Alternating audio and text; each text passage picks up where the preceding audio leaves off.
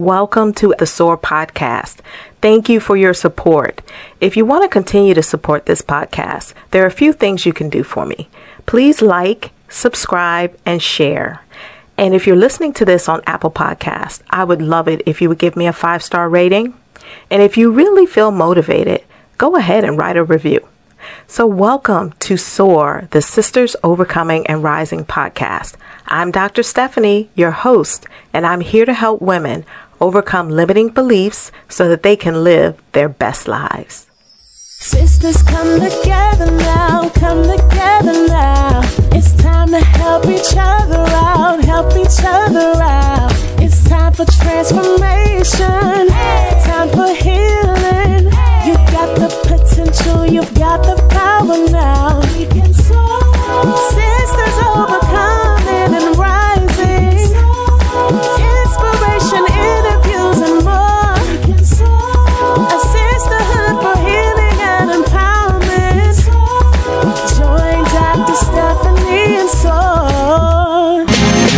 Welcome back to SOAR and our topic for today the magic of meditation. I would like to introduce my guest who's going to help us dive into this topic. My special guest is Althea Lawton Thompson, who is the president of Aerobics Yoga and More, an Atlanta based corporate wellness company. In addition to being an owner and co owner of multiple businesses, she is the author of a best selling fiction novel called Losing Control, an entrepreneur how to book 20, and her meditation album, Guided Meditations with Althea, and topped two Amazon bestseller lists in 2019. As a 24 year certified fitness expert, seasoned yoga and meditation instructor, and international holistic healing guide, she has created programs for numerous companies and hospitals, including Kaiser Permanente. Althea has led 18 Living Life Limitlessly wellness retreats around the world, landing her in the top six wellness retreats of 2019. She's been highlighted in many magazines, including Mantra, Yoga Plus Health, and Essence, to name a few. Though based in Atlanta, Georgia, she spends several weeks a year studying and practicing indigenous healing modalities in Central America, South America, and Southeast Asia. She and her husband are the parents of two grown sons. You will get to hear all about the magic of meditation coming right up. Hello, Althea, and welcome to SOAR. Thank you so much, Stephanie, for having me. I'm so excited to get into our conversation about the magic of meditation. But before we start talking about meditation, I would first love to hear your story. Many of us don't necessarily know what it is that we want to be when we grow up. And I'm just curious as to how, you know, mm-hmm. if you knew as a little girl that you wanted to be an entrepreneur and you wanted to lead retreats all over the world. I know that you went to FAMU because that's how we met through a mutual friend who went to FAMU with you. But just tell us a little bit about your story from FAMU to where you are now. Well, I will start by saying that as a little girl, I don't think I had any idea what I wanted to be. I know adults like to ask kids that question, but I don't remember having the question asked and I don't remember answering it. But going to the second part of your question, how was the journey from FAMU until now? First, I have to say that was 30, almost 30 years ago since leaving FAMU 1992 and I was in the School of Business. I came out with a degree in business administration and went to work in corporate America, kind of following the rules of what we're quote unquote, I'm making air quotes. I wish everyone could see it, Mhm. of what we're supposed to do. You know, you make, Yep. we're taught that you make good grades in high school, you go to college, you get a degree, you go to work, and then you find the perfect person, you get married, you buy a house, you have 2.5 kids, get a dog if you're not allergic, and you drive two cars. And like, that's what you're supposed to do until you retire. The American dream. Yeah, the American dream. And it never really felt right on me. It never felt right. And it was four years after working in a lot of different cities and a lot of different finance and human resource positions that I was, and I call this offering the opportunity. I was offered the opportunity for a layoff from the universe mm. and was so excited to take it and really go out and do what I love, which is wellness. And it's really been a magical journey from that time until now. Mm. That is a great story. I can definitely resonate with that. I feel like a lot of people have that idea of this is what's going to happen and this is what's going to happen. And then you realize, okay, I've checked all of these boxes of all the things I was supposed to do, but I don't feel the way I thought I would feel. I don't have the joy exactly. and the peace. Yeah. Exactly. It's just not as fulfilling as we think it is going to be. Mm-hmm. Absolutely. Now, before mindfulness became more widespread, I feel like meditation and yoga were viewed with skepticism by a lot of Christians because it was seen as being practiced in Eastern cultures and maybe associated with Buddhism or Taoism or Eastern religions. Do you ever get people with hesitation around meditation for this reason? And if you do, what do you tell them? For sure. And I will say it's, it was more with yoga than it was with meditation I think that a lot of people, particularly Christians, can relate meditation to prayer. And so if the terminology is couched a certain way, it's a little bit easier.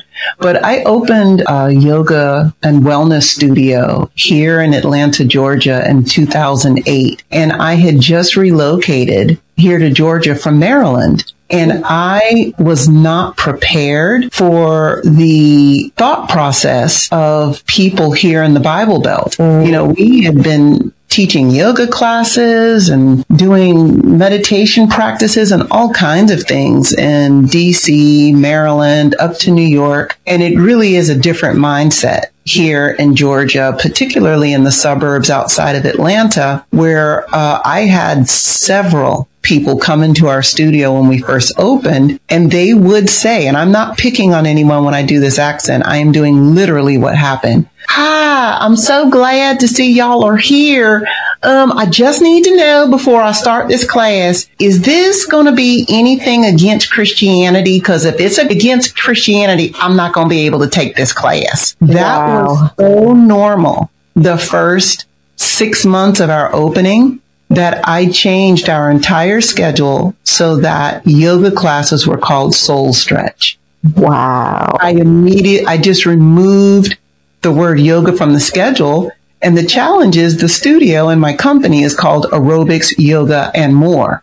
So I had to put that class into the and more part of our schedule to help people come into a space that is not necessarily Taoist or Buddhist or Hindu.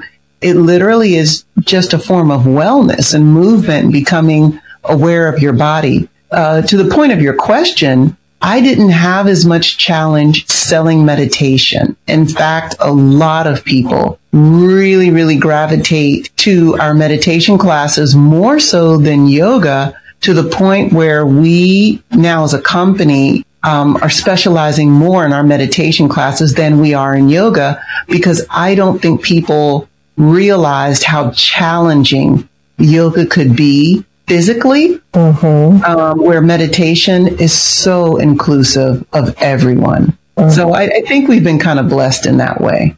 That is really interesting. And you are very talented. You, you can even do voiceovers. You've got lots of things that you can do. That was an excellent. Uh... I've been here for a long time, so I've gotten the Georgia accent down now. I've gotten it. The other thing I wanted to ask you is that it seems with colonization, many of us have become disconnected from our mm-hmm. history, from our connection to our ancestors. And I know that you shared with me that meditation in some of the indigenous cultures has been used mm-hmm. as a form of healing. So I would love for you to tell me a little bit more about that. Yeah, it's been really wonderful to do a lot of international travel over the last few years And I think sometimes when we're here in the US, we get so comfortable with how we do what we do that it's almost a shock to the system to see people in other cultures do what we do so completely differently. And it's so natural to them. So when I use the term indigenous cultures, I am talking about really any ethnic group of people that's native to the land where they are. Mm-hmm. And so I'm not just speaking about people on the continent of Africa, but I'm talking about like Southeast Asia, Central and South America. And it's, it's interesting to go to countries in these places and see some of the healing rituals because they do all involve forms of what we call meditation, but also what we call trance. Mm. And trance and meditation are slightly different here in the US and we can talk more about that. It's it's kind of getting into semantics, but it is also thinking about what is somebody's goal in meditation.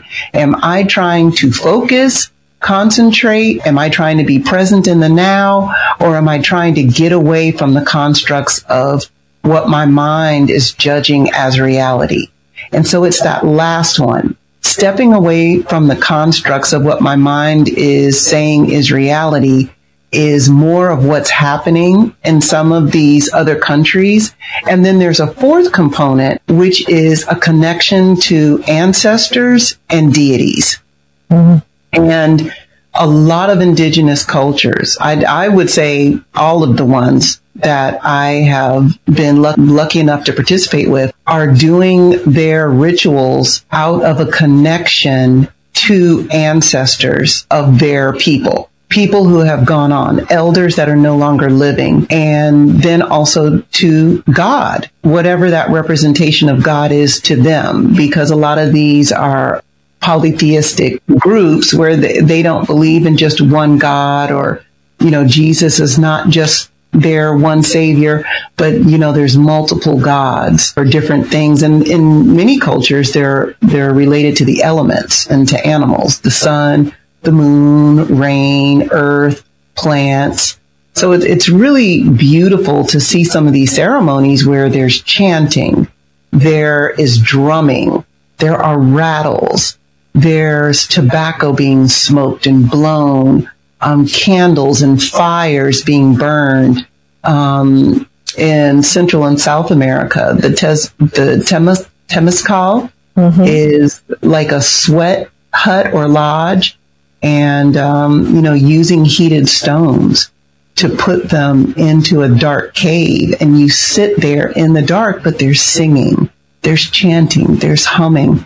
It's just they're they're truly beautiful ceremonies it's really uh, it does sound beautiful the way that you describe it and it sounds like something that I would want to experience and see how other cultures do. Oh, it. you're going to. You're going to next year when we go to Bali. I'm so excited. I can't wait for you to come and see this. Well, I, I can't wait either. I'm excited. But as you're talking about that, and even when you said the word trance, that is another term that brings up fear for people. It does. It does. And rightfully so, because I don't think a lot of people have a good understanding of the meaning of it, the way it's being used in some cultures. Now, there's a reason for being afraid in other cultures because trance does mean being possessed mm-hmm. a deity or uh, you know a past ancestor coming into your body and taking it over. And and I get that. I understand that being uncomfortable for a lot of people. But trance in um, a lot of the ceremonies that I've been a part of sometimes they're plant based plant medicine. So we're talking about things like peyote ayahuasca iboga, mushrooms, marijuana, when plants are being introduced into a process of healing and meditation is a part of that, the trance is not where you're being possessed or taken over by someone else. It's where you're no longer in our current reality. You're really so in you, into the soul of you, the deepest part of you, that you're not hearing anything. You're not seeing anything. You're not feeling anything. Somebody around you is like, Hey, are you there? Are you there? But you're not. You're in a trance where you're internal. And that is something that's depending on how you perceive it, because it's all about our perceptions. But in my personal opinion and perception, it's a good and healthy thing because now you're no longer being controlled by outside elements, what somebody else is telling you, by fear from the news or mm. someone is yelling or screaming or falling. You're just with you on your deepest level. And I think it's, it's really healthy and wonderful to connect with self in that way. Yeah. I've had some experiences where uh, when I was working with my life coach and there was, I guess it was a form of meditation and also a form of sort of like connecting with your, with your uh, inner child and then connecting mm-hmm. with your mm-hmm. future self. Absolutely. And it was extremely powerful and so powerful. I've done the same thing. So healthy yeah, very, very healthy. Allowed me to really heal from some things and release some things. Oh yeah. Okay. So that's very exciting. So when you talk about the music, the singing and the dancing as being forms of meditation, when I think of music, singing, and dancing, I think of that more as praise or celebration. Mm-hmm. But mm-hmm. what makes that meditation as well? You know, here in the U.S., this is something that maybe some of your listeners can identify with a little easier. Chanting. Chanting is pretty common now in the U.S., and that's a form of singing. If you think about it, it's rhythmic, it's repetitive, depending on what it is that you're chanting. You know, the most popular one is the letters O-M, but the sound is A-U-M. Um, so doing that creates a vibration. The vibration moves throughout your body. Several people in the room making that sound together in harmony, it has an impact on your body. And when there's silence after it and you're just breathing, it sends you into a meditative state. So if we think about all of these different, more popular forms of meditation, transcendental is a good one. Transcendental meditation starts with chanting. The purpose of the chanting is to center your mind on this sound, this vibration, the meaning of the words, and then moving into silence. And from that silence, going so deeply into yourself that you no longer are thinking thoughts or aware of what's around you.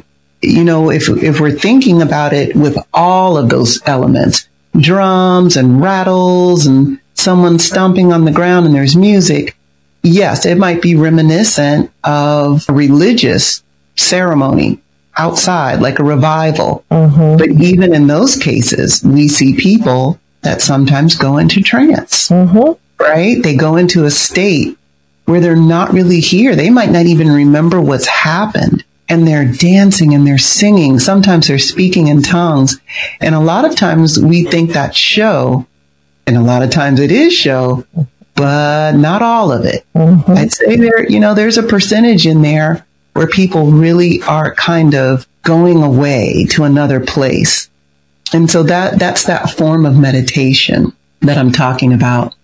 You know, and, and chanting Sometimes it's, it's, you know, in other languages, but it has a rhythm and the words mean something. And that rhythm is lulling and it stops everything else from being in your head, but that rhythm and that flow. And it just puts you into that really beautiful, sweet spot of meditation. Mm. Very sweet your your voice is very lulling as well.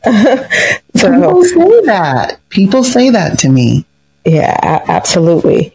The types of meditation that you just described are very different than the meditation you get on the Peloton app or even the Calm app or any of the sort of the mainstream, I guess, kind of fast food types of meditation that the people have access to.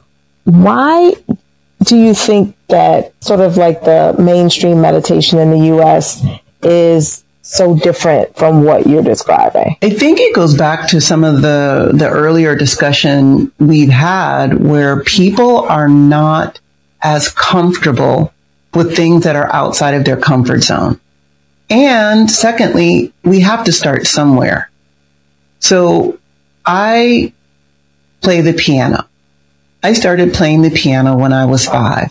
When I was five, the teacher did not sit me on the stool and give me sheet music from Mozart and Beethoven, um, Chopin. She didn't start with that. She started with me with hand placement on the keys. My thumb is on C on my right hand, my pinky fingers on C on my left hand. Hit C, hit C, hit C. And then the next day I went to CD. And then the next week it was CDE. And then eventually after years, I was playing sonatas. You know, then, then it makes sense.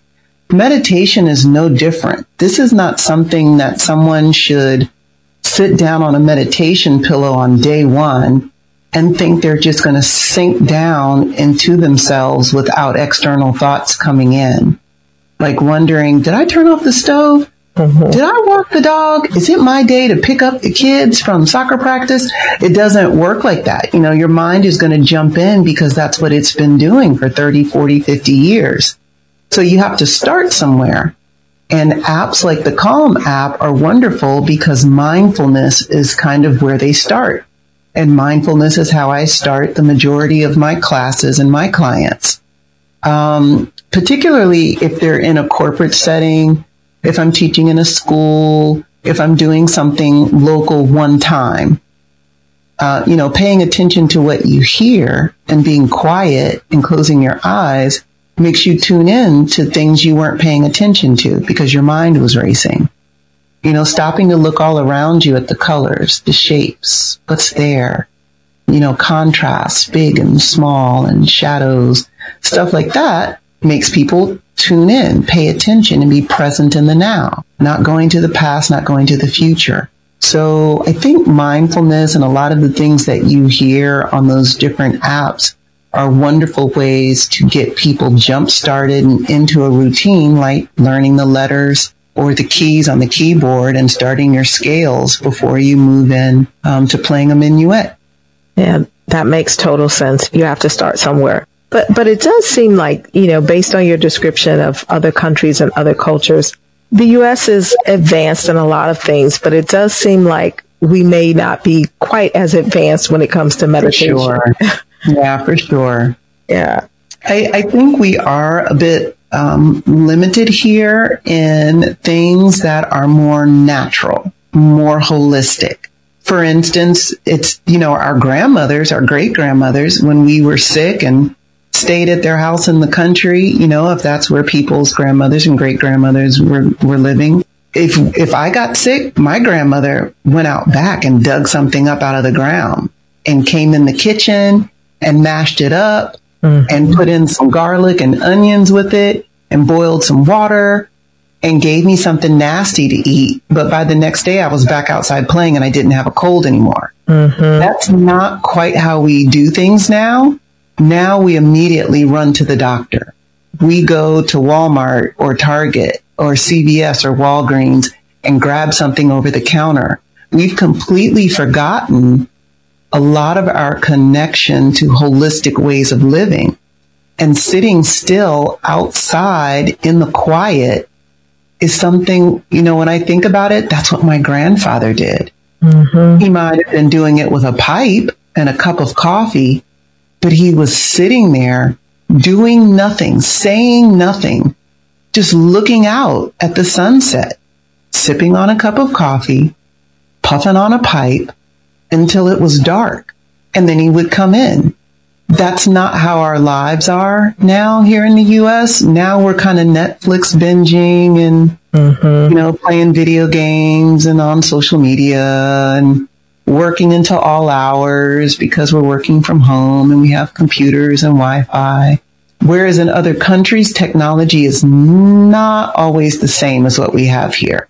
And that's part of why I started doing the retreats out of the country because when I do the retreats here, everyone's still connected. Mm-hmm. But if I take you to the peninsula of Costa Rica where Wi-Fi is really crappy and they don't have any lights on after sunset because they're an eco-friendly environment and they know that having lights affect the way the birds, the animals, and the insects function when the sun goes down, you have no choice but to reconnect holistically with the earth, with your circadian rhythm. Yeah. You get up with the sun. You go to sleep with the sunset. You sit in the dark quietly and you talk the same way my grandparents used to do it.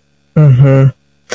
Yeah. It, it reminds me of it's the pendulum swings from side to side. And the more you advance, there's things that are being lost. And as you were describing that picture of your grandfather, I could almost imagine him barefoot as well.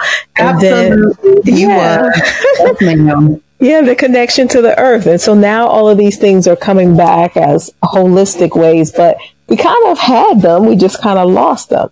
Yeah, we just forgot. That's all. And, and I'm, I call this a time of remembering. You know, a lot of people have been upset about the quarantine related to COVID.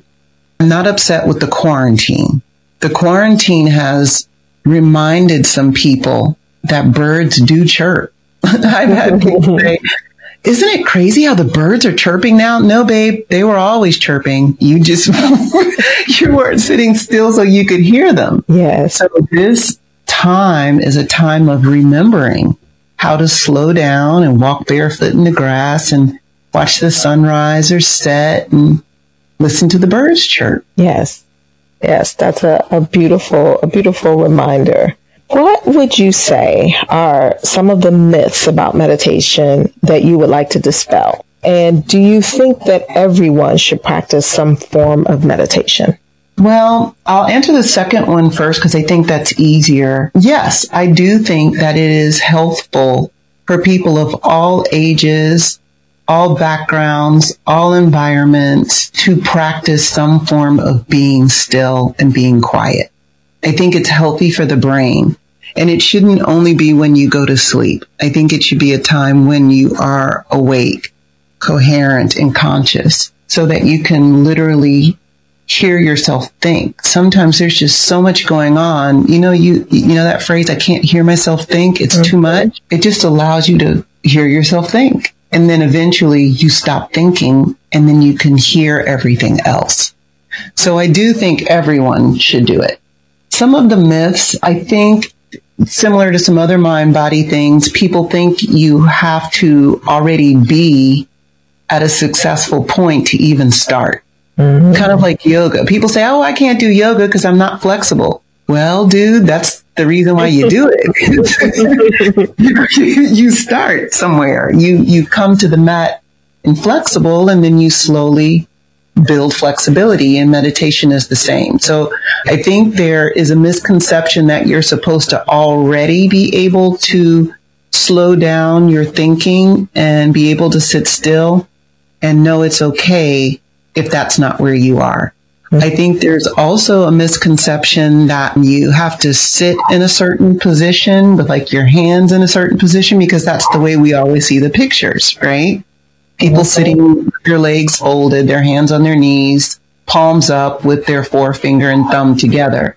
But meditation, I tell people all the time, it happens when you're sitting at the stoplight in your car close to your house. I'm going to tell every one of your listeners when they've done a form of meditation. It's called in, in Sanskrit, the term is pratyahara, pratyahara and it means a removal of the senses. So I'm going to tell everyone when they've done this. You are driving your car on a regular route from like the grocery store, work or something to your home. And there's something really important on your mind and you cannot stop thinking about this thing. And it has so much taken over your mind that you don't see the red stoplight. You see it, but you're not conscious and aware of seeing it the air conditioner is blowing, but you don't feel it on your skin. You do feel it, but you're not consciously aware of feeling it. The light turns green, you turn right, but you're not consciously aware of stepping on the accelerator, turning the steering wheel and moving through the green light to your home. In fact, you are so out of it that you end up at home And if somebody asked you, how did you get there? You wouldn't be able to tell them. Mm-hmm. Is that something you can relate to? Absolutely. That is a form of meditation. So no, you don't have to be sitting still on a mat in a room uninterrupted with your hands in a certain position. That's why some styles of meditation do things like chanting or they play music or they ring bells or they ask you to stare at something or they say, what do you see? What do you hear? What do you smell? Because they're giving you that thing that made you no longer conscious of mm. seeing and hearing and feeling. It, you needed something to focus on. And in the case of driving home, it was the thought. That thought was your focus point. Another misconception is that there is a right or wrong way to do it. There's no such thing. However you do it, that helps you to focus or calm down or go away or feel better or reduce your blood pressure. That's the right thing for you. That's the right way. So there's there's no way that somebody could come and say, "Oh, you're not doing it right." that, that's not that's not real for meditation. and, and even yoga is the same way. That's why I, I kind of stopped teaching traditional yoga because people are like, "Well, that's not the pose," or "Why are you?" You know, let's get away from labels and right and wrong, so people can flow their way. You know and meditation is the same way. But I, I think those are probably some of the the top um, myths and misconceptions. Great. I love that. That reminds me of prayer that you don't have to be sitting with your hands together and your eyes closed to pray. You can pray throughout your day in all different Absolutely. ways. Absolutely. Just just having gratitude. Mm-hmm. You know, when when I get out of my car, wherever it is I'm going, I'm just thankful that I made it safely. That's prayer gratitude. Thank you. I witnessed that. I appreciate that. Mm-hmm. So, realizing that meditation has so many benefits and there's so many different ways to do it, what advice would you give someone who would like to obtain those benefits but just can't get into it? I, I think um, something that you mentioned earlier is really helpful. There are so many apps now online that people can search until they find something that matches their style and their their time as well. Mm-hmm. Uh, I have a, a, meditation album, shameless plug, real quick. Guided Meditations by Althea. Guided Meditations by Althea. And this album is available for download individual songs on all formats. Tidal and Pandora and Apple Music. You can buy it on Amazon and iTunes. But there is one track on there called Traffic Jam. And I made that one on purpose because there are people who say, you know, I don't have time to do that. There's not a class near me. I don't want to use my electronics, blah, blah, blah. So this way, while you're sitting in traffic, you can play the 10 minute traffic jam meditation. It's not going to put you to sleep. It's not going to mm-hmm. cause an accident or anything. I do have that voice that's a little soporific and put you to sleep, but I tried to be a, a tiny bit more energetic and I'm giving you different things to look at and observe around you in traffic to help the time go by as you're stuck. Looking for coincidences and numbers. What's on a billboard? What message just came to you? What colors do you, you know, so I just think there's so many ways for people to get started. They just have to start looking for the resources. Mm-hmm. Yeah, that I, I love that idea because a lot of times a traffic jam does ex- exact opposite of what meditation does. It stresses you out and it raises yeah. your blood pressure. So that's a perfect opportunity to um, take that time to meditate. Mm-hmm. And in all those different forms. So, you know, going back to your point earlier, of the different styles, here is a style that's more mindful based. So that's what traffic jam is, is using mindfulness meditation. Whereas some of the other tracks um, on there, like Sleepy Time, for instance, it fades out to nothingness. So you can just go to sleep. Mm-hmm. Mm-hmm. It's not mindfulness. It's it's something a little bit different. So there's so many different styles, so many different teachers, so many different platforms. I think everybody has some way that they could get started. Yeah. So just, you know, find your way and, and start. Mm-hmm. So you have led 18 living life limitlessly wellness retreats in Southeast Asia, Africa, Central America, the Caribbean, and the US, which mm-hmm. is just phenomenal and amazing. And like we mentioned earlier, I'm excited and looking forward to my retreat that I'll be at yes. in 2021. Can you share the mission of living life limitlessly and what you try to accomplish in your retreats? Yeah, the retreats started kind of like a lot of things start by happen, you know, just just by accident, sort of. My business partner, Yvonne, had uh, been diagnosed with cancer in 2010, and she was in the hospital. And so I was running our business by myself and taking care of my kids and taking care of her house and my house and her yard and my yard and mm-hmm. teaching her classes and my classes and seeing all my clients and growing the corporate business. And I needed an outlet. So I took myself to the mountains for the day. And it was so refreshing, so rejuvenating that I came back a different person for everyone, for my clients, for her, for my children, for my husband, for our studio. And I started right then putting together my first retreat. Mm. She passed away in 2012. And as we were finalizing her will and talking about the things she wanted to do for her estate as she was moving to hospice, I remember her looking at me in my eyes and kind of tearing up and saying, we did a lot together, Althea, but man, there was still things I wanted to do. And it was after that time that I realized I don't ever want to look into someone's eyes and say mm-hmm. that. Yeah. I want to live my life limitlessly. And that's why I trademarked the term living life limitlessly. And um, prior to that, I had been saying, well, I'm a stay at home mom with a side job, a side job, which is like videos and TV shows and corporate wellness and a studio. it's the way, it's the way I felt, you know, and I was putting off travel and seeing all these places because I kept giving myself the excuse my kids need me, my husband needs me, my studio needs me, my clients need me. And, you know, just a couple of years after she passed, I was like, I can't keep waiting. Tomorrow mm. is not guaranteed. And I started solo tripping, doing things I'd always wanted to do that I always talked about that I'd never done. And that was the birth of living life limitlessly. And people wanted to go with me.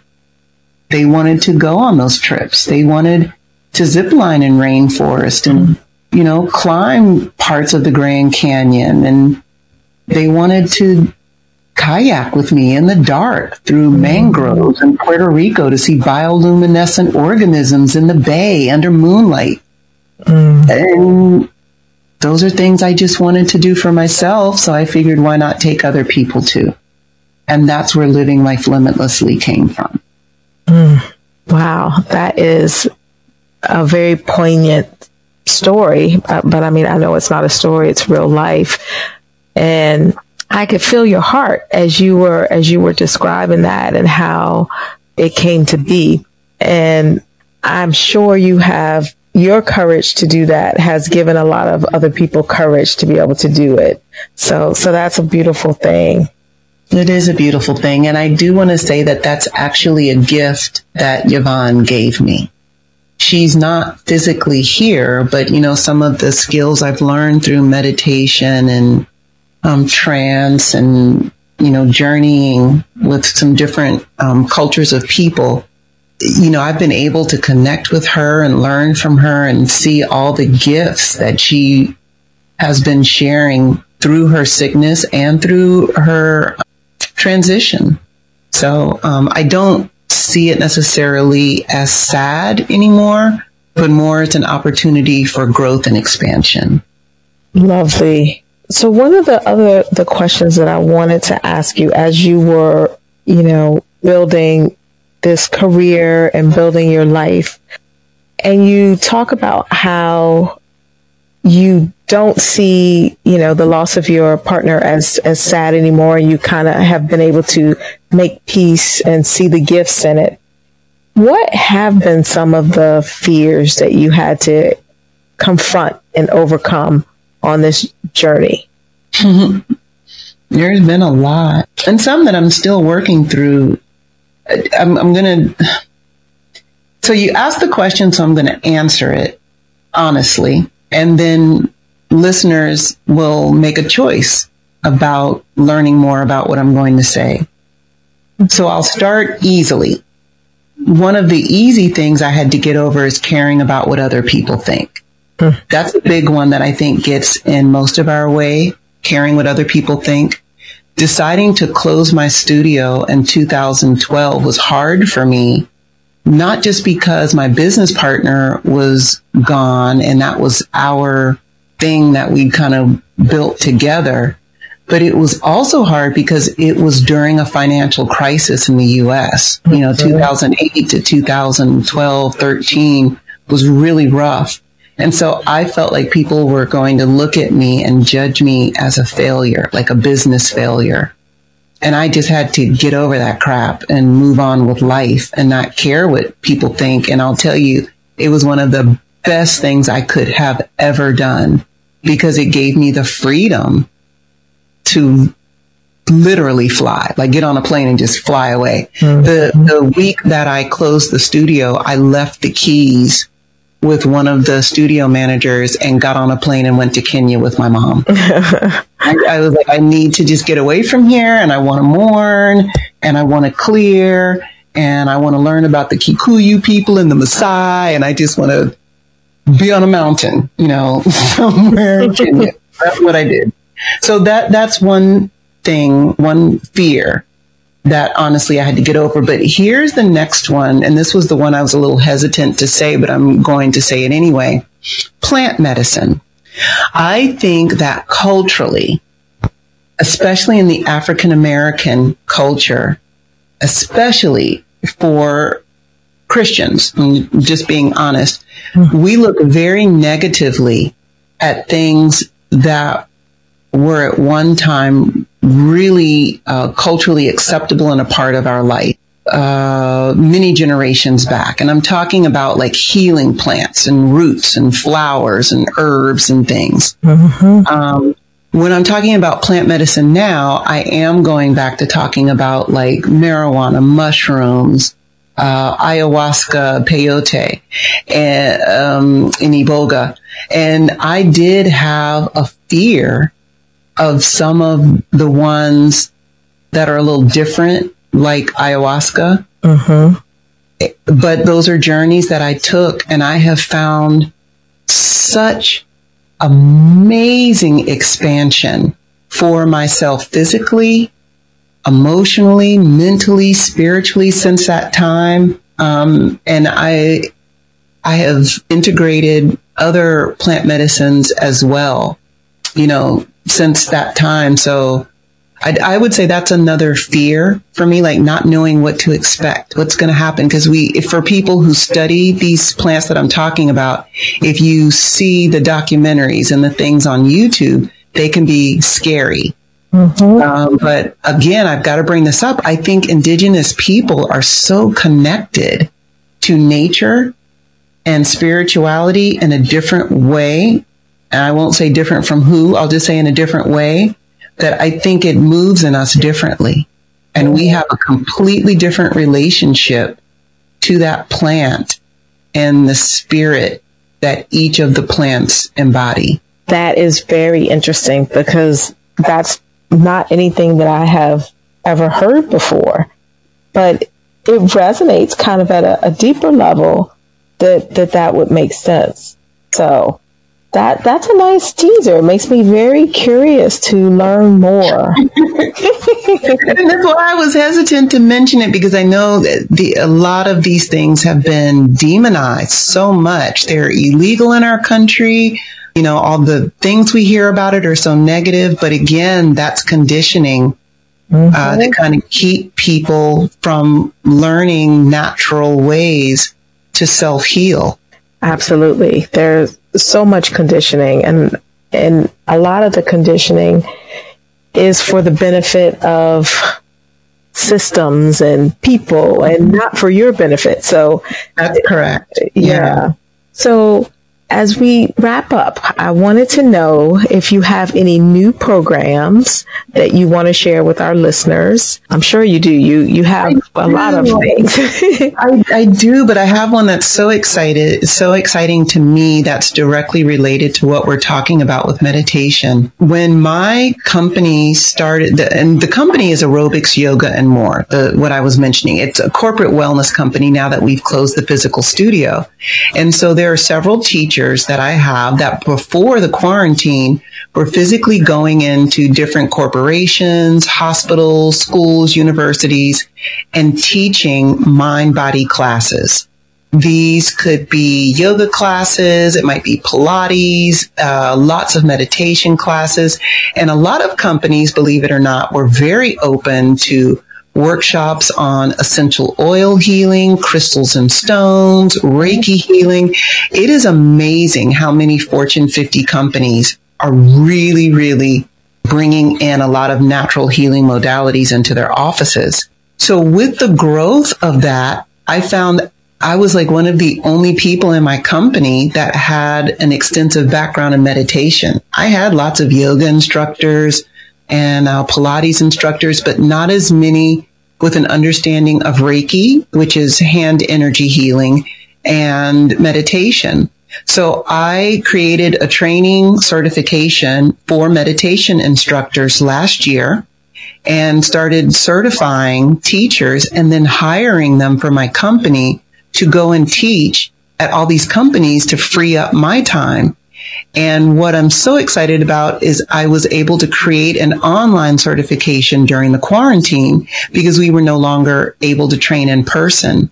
And so now there is an eight module self-paced course completely online that anyone is able to take, get certified. And because they have to pass a lot of quizzes, and submit videos of their teaching, I'm able to kind of vet people to see who I'd like to hire to work for my company and other cities and states, um, especially since virtual sessions are now options for a lot of the companies that AYM has as clients. So that's the biggest program that I'm excited about. And people can learn more by going to bit ly forward slash meditation instructor training. There's a whole video out there to kind of talk about it a little bit more, breaking down each of the modules and how the testing and certification happens. But even bigger is, and, and I'm so excited about this because I'm literally rolling it out this month. I am personally sponsoring over $16,000 worth of scholarships because I would really love to see more BIPOC, Black Indigenous people of color, being certified as meditation instructors. So I have a scholarship um, program out there and an online application that's open until October 31st that people can come and apply and be able to take the course for free because I just want more people to benefit from the healing aspects of meditation. Wow, that is amazing. So let me just make sure I heard you correctly. So there's an opportunity to have online training and become a certified meditation instructor. And once you become a certified meditation instructor, there may be an opportunity to be hired by your company to teach it. And you have a scholarship and I have a scholarship. But this is the juicy piece. This is the juicy piece. And I literally just decided this like yesterday. Oh my gosh. So yesterday I decided that I was also going to invite some of the, you know, really good instructors to lead a workshop if they desire on one of my international retreats. Wow. So I've got to figure out how to roll that out and how to vet the people. It, it, might be something where like, you know, people get to vote on the best video of an instructor or something like that. But I don't know. My mind is always creating something. So that, that's coming down the pike. Okay. Okay. We will definitely stay tuned. That is all very exciting. So you gave us the information on the meditation instructor class. Mm-hmm. Can you share your website and your other social media in case um, people would like to follow your retreats and all the corporate wellness and all of the other things that you're doing? For sure. Thank you so much for asking. So the corporate wellness site is a y m like Mary fitness.com. That stands for aerobics, yoga, and more. aymfitness.com. My personal website is my name, Althea Lawton Thompson.com. And the retreats are at althearetreats.com. And you can see all of the upcoming retreats I have in 2021. Um, like we said, we'll be going to Bali in July, Costa Rica in June, be back here in uh, a little bit north of Atlanta in the Georgia mountains in August. And I have a couple of surprise things in the works. I'm not ready to roll them out just yet. All of those you can find at althearetreats.com. And um, I'm on all social media um, Facebook, Instagram, LinkedIn, Twitter, and it's just my name, Althea Lawton Thompson. You can find me on all of them. Lovely, wonderful. Thank you so much for um, agreeing to share and share everything that you've shared. And you've been so transparent. It's really been an enlightening conversation. And I appreciate you for um, having this conversation because there's things that we're talking about that I don't think everyone is talking about. So kudos to you for having SOAR and bringing me to your audience. I appreciate you. Thank you for listening to this episode of SOAR. If you'd like to reach me for coaching, you can reach me at www.stephaniebrowncoaching.com. And if you want to follow SOAR, you can follow Sisters Overcoming and Rising on Instagram or Stephanie Brown Coaching on Facebook. Goodbye for now.